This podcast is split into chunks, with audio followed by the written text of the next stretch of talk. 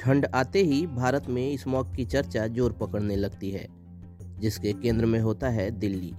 लेकिन 5 दिसंबर उन्नीस सौ बावन को लंदन में ऐसा भयानक स्मॉग छाया था जिसने 12,000 से ज़्यादा लोगों की जान ले ली थी। ये स्मॉग कोई एक या दो दिन नहीं बल्कि पाँच दिन तक छाया रहा था। हुआ ये था कि दिसंबर में ब्रिटेन में ज़बरदस्त ठंड पड़ती है। वहाँ सर्दियों के मौसम में अक्सर कोहरा छाया रहता था। पाँच दिसंबर की सुबह भी कुछ ऐसी ही थी।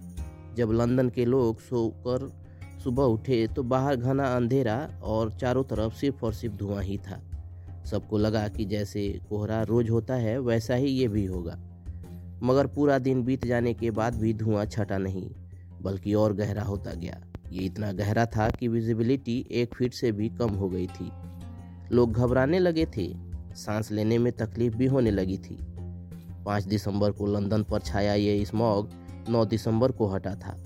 सरकारी आंकड़ों के मुताबिक इस स्मॉग की वजह से पाँच दिन में ही चार हज़ार से ज़्यादा लोग मारे गए थे, जबकि कई मीडिया रिपोर्ट्स में इस स्मॉग में मरने वालों की संख्या बारह हज़ार से ज़्यादा बताई गई थी। इस स्मॉग में एक लाख पचास हज़ार से ज़्यादा लोग बीमार पड़े थे। अब इस खतरनाक स्मॉग के छाने का कारण भी जान लीजिए। होता ये था कि तेरहवीं सदी से ही लंदन में लोगों को कोयला जलाने की आदत पड़ गई थी। ऊपर से वहाँ की फैक्ट्रियों में भी कोयले का बहुत इस्तेमाल होता था।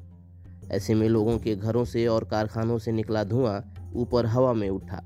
वहाँ पहले से ही धुंध की नमी थी। धुआँ और नमी एक दूसरे से मिले और स्मॉग बन गया। सर्दी और धुंध की वजह से धुआँ ऊपर उठा ही नहीं, वहीं जम गया। इस खतरनाक स्मॉग को ग्रेट स्मॉग ऑफ़ लंदन कहा जाता है।